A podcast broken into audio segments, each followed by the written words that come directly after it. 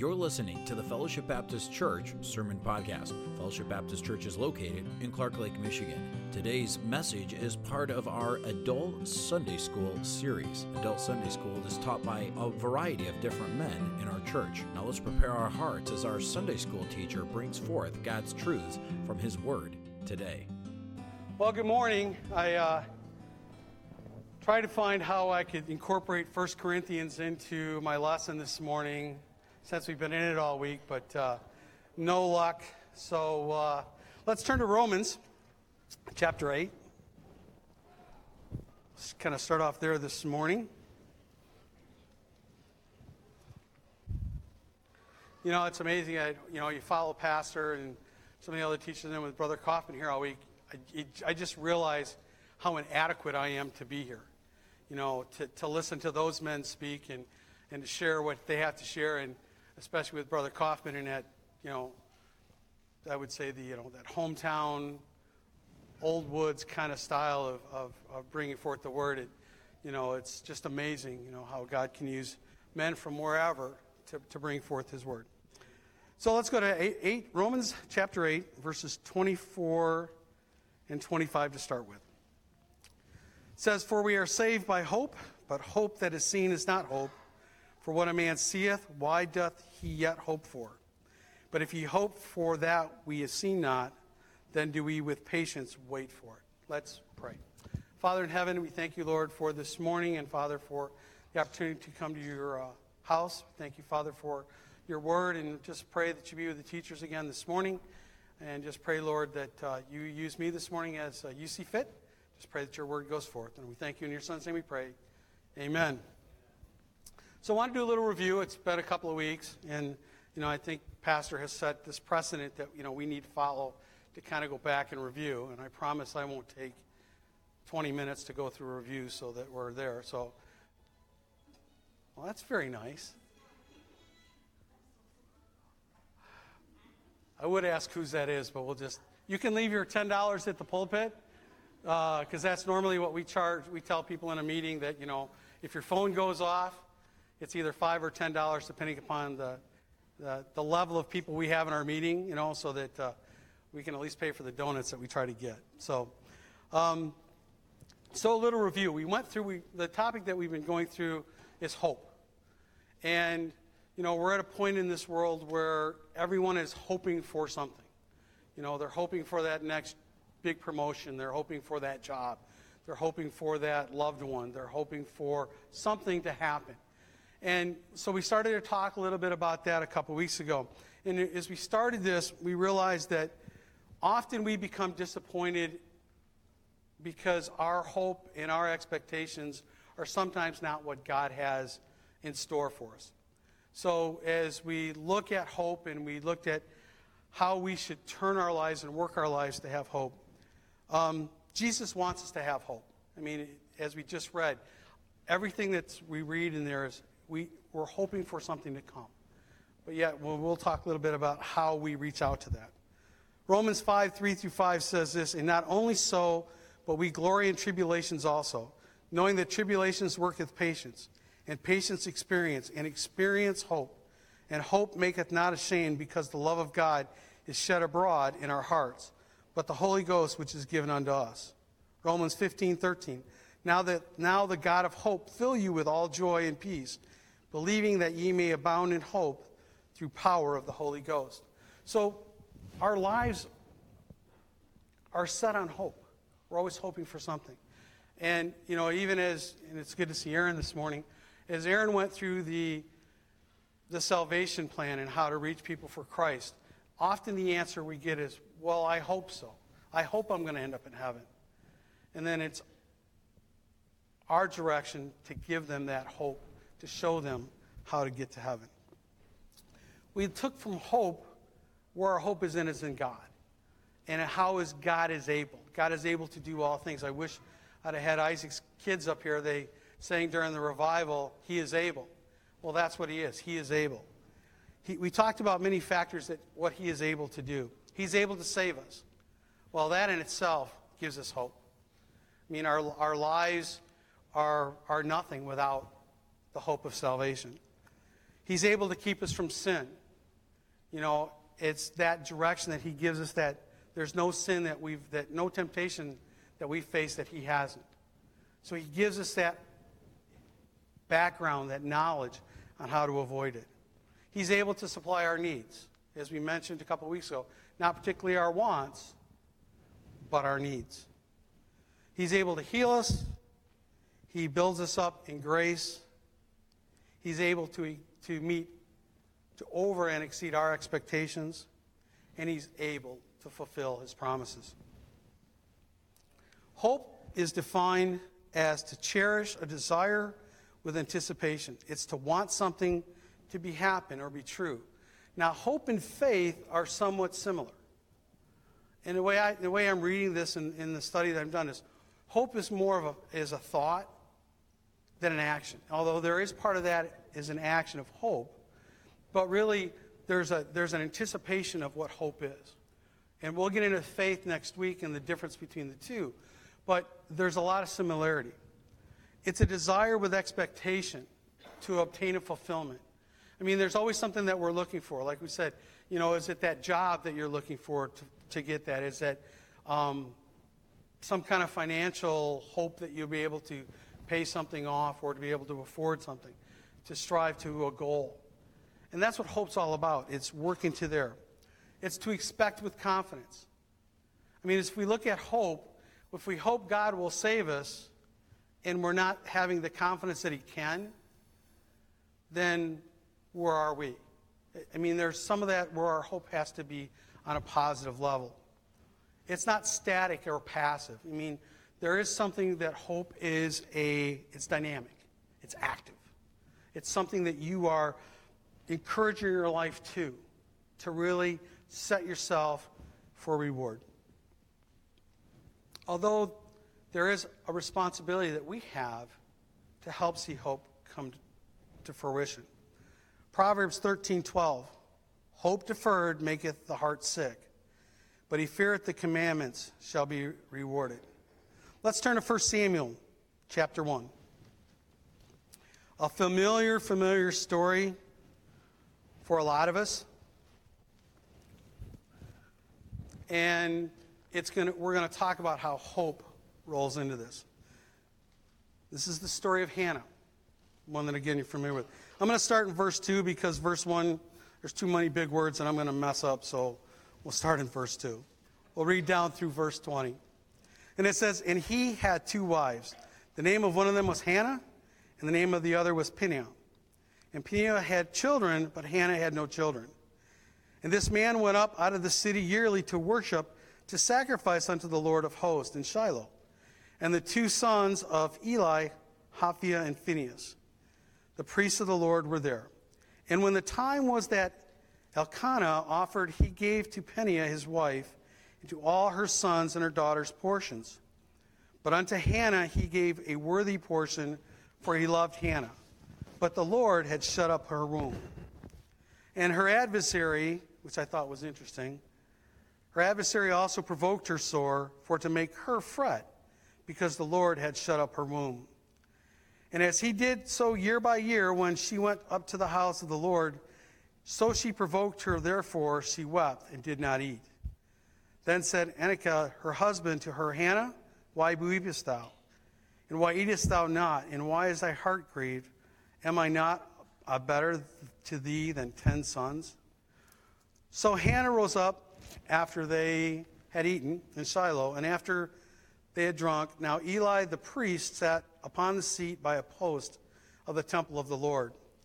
And she was in wit, bitterness of soul and prayed unto the Lord and wept sore. And she vowed a vow and said, O Lord of hosts, if thou wilt indeed look on the affliction of thine handmaid and remember me and not forget thine handmaid, but will give unto thy handmaid a man child, that I will give unto him unto the Lord all the days of his life, and there shall no razor come upon his head. And it came to pass, as she continued praying before the Lord, that Eli marked her mouth. Now Hannah, she spake her heart, only her lips moved, but her voice was not heard. Therefore Eli thought she had been drunken. And Eli said unto her, How long wilt thou be drunken? Put away thy wine from thee. And Hannah answered and said, No, my Lord, I am a woman of sorrowful spirits. I have drunk neither wine nor strong drink, but have poured out my soul before the Lord. Count not thy handmaid for a daughter of Belial, for out of thy abundance of my complaint and grief have I spoken hitherto. Then Eli answered his son and said, Go in peace, and the Lord and the God of Israel grant thy petition that thou hast asked of him. And she said, Let thine handmaid find grace in thy sight. So the woman went her way and did eat, and her countenance was no more sad. We'll stop there. So the, the story is familiar. First of all, I thank God that things have changed because I don't know how somebody could deal with two wives. I mean, I love my wife, but I don't know how I'd, i deal with another. You know, so I just want to get that on record. But that's the pro- that you can see now the problem that happens when you have more than one wife is that there's always a constant competition. Hannah was a godly woman, but for some reason, which we know, will will you know the reason why, her womb was shut. So she was sad. Her hope that she had had to have children wasn't there. And her husband loved her. Her husband loved her so much that he gave her double portions. Because I, I, I got to believe he knew, although as we read through there, he's trying to explain, well, you know, aren't I better than many sons? Well, that, to me, it sounded like I'd get my head slapped if I made that comment. But because you know that that's what, that's what a woman wants. It, you know, she wants to have children. She wants to be able to, especially when you have that other wife in the household going, oh, look at all my kids. You ain't got anything. You know, it's that constant constant reminding that she was not able to give her husband what he needed. Her crisis was prolonged. We read that it had taken time and time that they had yearly gone to the temple to pray. And she was a, a woman of prayer. She believed, through reading what the scripture has to say, she believed that God could, could deliver her a child. She didn't understand why, but she believed that she could. That's why she honestly went year after year and prayed. In verse 10, if we look back to there, it says, And she was bitterness of soul and prayed unto the Lord and wept sore. And she was really now taking this to heart. How often do we have something that we pray about and we really go to tears to pray about it? I mean, Pansy's not in here, so I can mention this, is that when I see her come out of her prayer closet, she's been weeping. I don't know what she's been praying for. I would imagine she's praying for her children. Hopefully, she's praying for her husband. Um, she prays for all of you. And when she comes out of there, she's broken. And I can really imagine at this point, Hannah was at her last straw. She still had that hope that God would deliver, still deliver, and yet she went so into prayer that she wept. Again, how often do we take beside a loved one that we've been praying for? You know, that, and that's kind of what this reminded me of, of do you have a loved one that you've been praying that would come to know the Lord?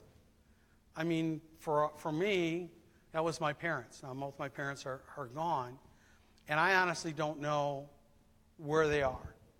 I would guess that my dad's not in heaven. My mom, maybe. She heard enough of the gospel that she may have, may or may not have made a profession of faith. She never, she lived a life that you would think was a, one of a Christian, but she never confessed it. But yet, we all went to prayer on a regular basis for my mom. Did we do it sorrowfully like Hannah did? Uh, maybe there were times. But how about for you? Are there is there something in your life that you're really hoping that God will intervene, that, you, that you've prayed for for years? Do you still continue to pray? I know it's frustrating when we don't see God deliver in our time, but God has a reason. And that's what was interesting when you look at Hannah's life. Because we know that her son, the one that she gave back to the Lord, was Samuel. And it was at the right time, at the right circumstances, was she allowed to have that child. that if she'd have had him earlier, he may not have been able to do the work that he was destined to work. Pastors testified many times from his trips to the Philippines of seeing people come forward and seeing the pools of tears after they leave. You know, that's somebody who's broken, somebody who's really calling out to the Lord. And how often do we do that? In verse 11, it says, And she vowed a vow and said to the Lord of hosts, If thou wilt indeed look on the affliction of thy handmaid and remember me, and not forget thine handmaid, but wilt give unto thine handmaid a man child. I think that's interesting. She just didn't want a child, but she wanted a son. Then I will give him unto the Lord all the days of his life, and there shall no razor come upon his head. That was a big thing back then. We know from Samson that, you know, no razor touched his head until he fell away from the God and had to be punished for that. In her prayer, she let God know that he would gain through answering her. Do we, when we pray, when we ask the Lord to intervene, when we ask the Lord, do we often consider how God will benefit? Or do we often just look at what we're going to get out of it? I mean, we often, when we, and we often go to prayer, and this, and I can't say this for everyone, I know it's sometimes, sometimes true with me a lot, is that I'm looking for something to happen. I'm looking for, you know, a door to open or a door to close, or I'm looking for God to provide something. But do I often realize, and I know I don't, how God will benefit? And again, when we talked about hope a few weeks ago, we talked about understanding how God's will falls into this.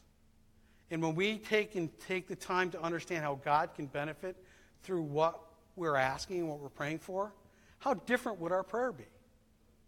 I mean, instead of thinking about us, we think about God.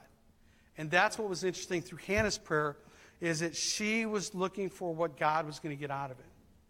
You know, um, she was looking to give her son back to God. It wasn't just so that she'd have that son that she could raise and have to deal with all the fun of raising children. You know, because those of us that have children know that there are points in times where we're like, you want to take them back? But, uh, you know, we love our children and we're glad that God has given them to us as, as a blessing. But, you know, she was ready to, to, we, to take him up, to wean him in, and give him back to the ministry. I mean, that's, that's really a commitment. But that's where God was able to have his will done and seen there. She wanted to give back to God through all of that was there. Flip my next page. Even though God had delayed answering her prayer, when he did, what a blessing that she had. What I can imagine as she sat through the years and watched how Samuel grew and how Samuel was really used of the Lord to sit back and go, Thank you, God. Thank you for taking the time to answer that prayer to bring it to me. Let's fling, flip over to 1 Kings.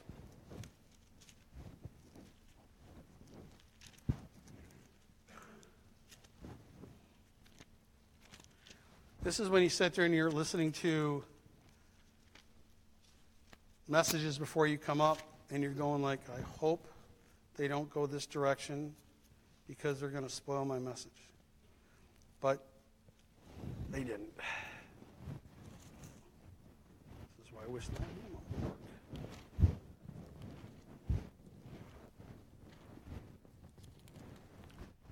I normally stack these so I know where they're at, but I forgot this one.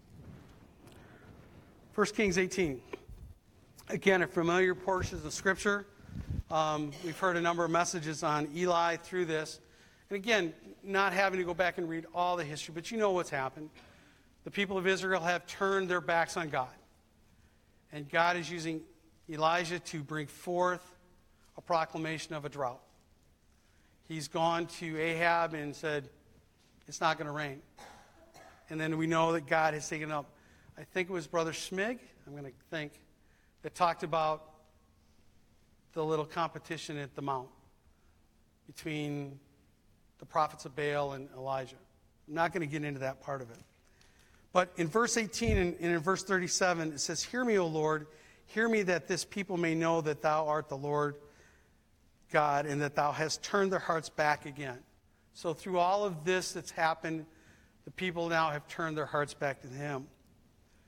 But in verse 18 through 1, and it came to pass after many days that the word of the Lord came to Elijah in the third year, saying, Go show thyself unto Ahab, and I will send rain upon the earth.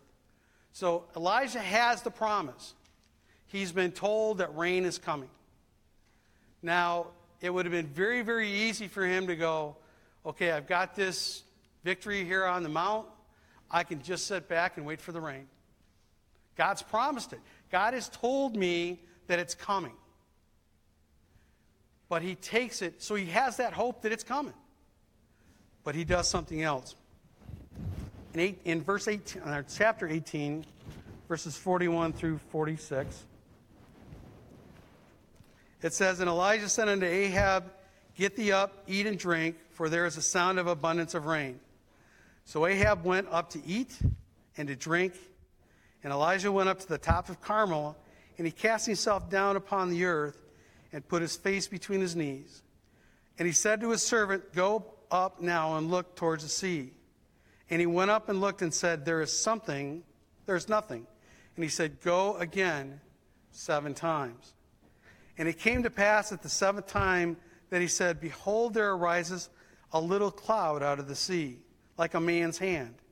And he said, Go up and say unto Ahab, Prepare thy chariot, and get thee down, that the rain stop thee not. And it came to pass in the mean, while that the heaven was black with clouds and wind, and there was a great rain, and Ahab rode and went to Jezreel. And the hand of the Lord was on Elijah, and he girded up his loins and ran before Ahab to the entrance of Jezreel. So even though he had the hope that the rain was coming, he had the assurance that it was coming, Elijah still went to prayer. And he just didn't go and pray once he prayed seven times. And as he prayed, he would ask his servant, Hey, go check and see if it's raining. Now, I don't know if he did that so that he knew it was going to stop, but I would have bet that after the seventh time, had it not rained yet, he'd have prayed again. And it had not rained after that time, he'd have prayed again. There was an action in that prayer, even though there was hope that it was coming, even though they had the assurance it was coming there was a prayer. Are you starting to see the link? There's, there's a link of hope with prayer. Is that we just can't hope for something to happen and just let it go. There has to be prayer that ties with it. And that's where Elijah was. He was there to go back and look to see what was there. Now, he could have been, again, very disappointed. I mean, he would have thought, look, God told me it was going to rain. I've done everything he's asked me to do. He's just brought a big victory because if you look at the prayer that he, that he prayed to bring the light or the fire down from heaven, it was one time and there it was. So why would he not have thought that if I pray one more time for rain, would it not be there? But yet he was committed in his prayer to be there until the rain had came. But not always do we see our hope answered in the direction that we want it to go, even through prayer, even through multiple times prayer. Let's turn to 2 Corinthians. I was close. I got as close as I could get to Corinthians. But let's go to 2 Corinthians, chapter 12.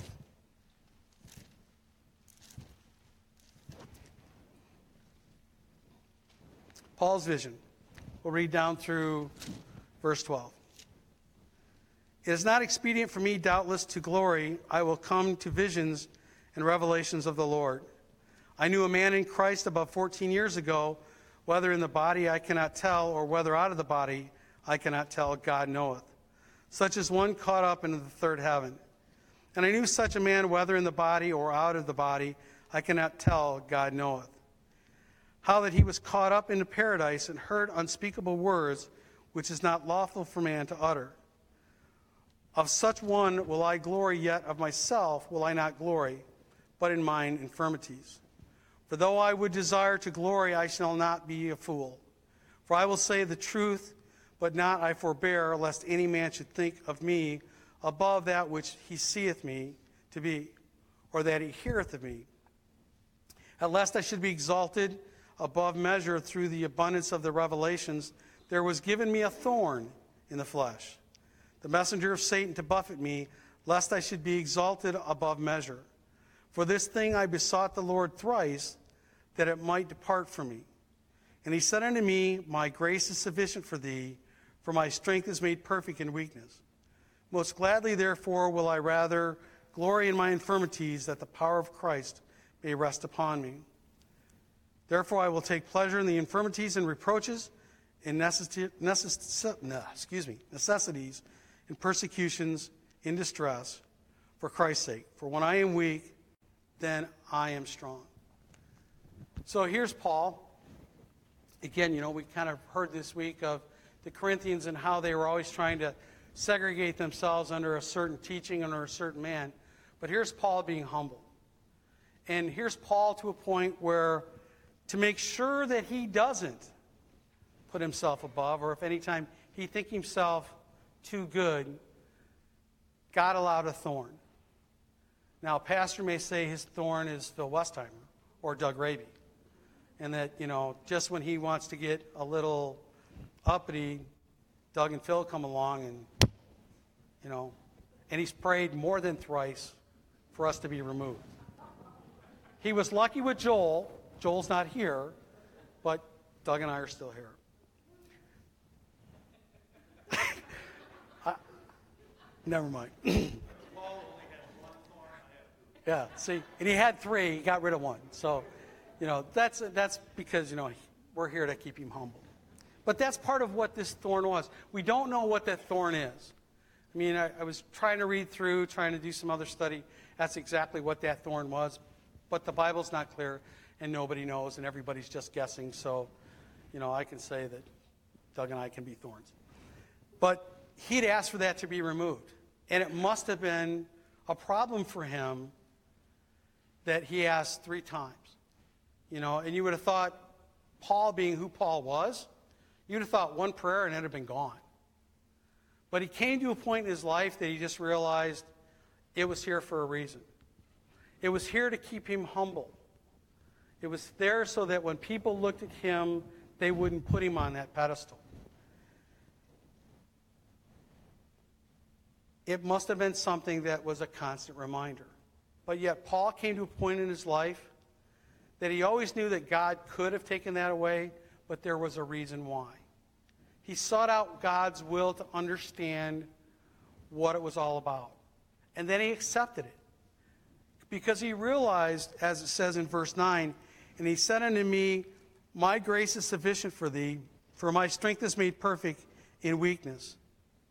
And then, as Paul says in verse 10, Therefore I take pleasure in infirmities and reproaches, in necessities and persecution, in distress for Christ's sake, for when I am weak, then I am strong. So he knew where that power was coming from. That even though things were tough and things were hurtful or painful, that because he would count upon God as a reminder, as this thorn was a reminder of exactly where his power was from, it wasn't from him, it was all of the Lord. And that encouraged him to go through what he needed to go through. In closing, there's a song. I'm not going to sing it, I promise. But the words say, My hope is built on nothing less than Jesus' blood and righteousness. I dare not trust the sweetest frame, but wholly lean on Jesus' name. When darkness seems to veil his face, I rest on his unchanging grace. In every high and stormy gale, my anchor holds within the veil. His oath, his covenant, and blood support me in the whelming flood. When all around my soul gives way, when, here then is all my hope and stay. On Christ, the solid rock, I stand. All other ground is sinking sand.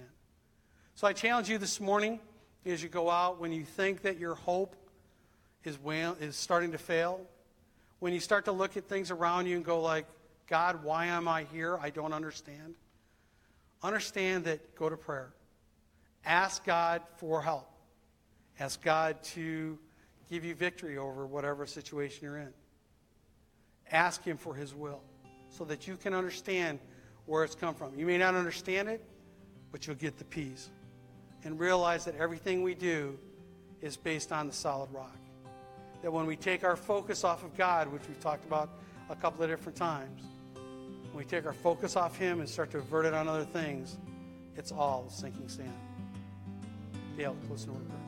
You have been listening to the Fellowship Baptist Church Sermon Podcast. We hope this message was a blessing and encouragement to you. If you would like more messages, visit our website at fbcclarklake.org, where all of our messages can be downloaded for free. Also, you can subscribe to the Fellowship Baptist Church Sermon Podcast on iTunes, Google Play, or SoundCloud. All of our messages are available for free. If you want to keep up to date on what's going on at Fellowship, follow us on Facebook, Twitter, or Instagram, where you can see what's happening at Fellowship Baptist Church. If you'd like to visit us, Fellowship Baptist Church is located at 3200 Reed Road, Clark Lake, Michigan. Thank you so much for listening, and we hope to see you back here again next time.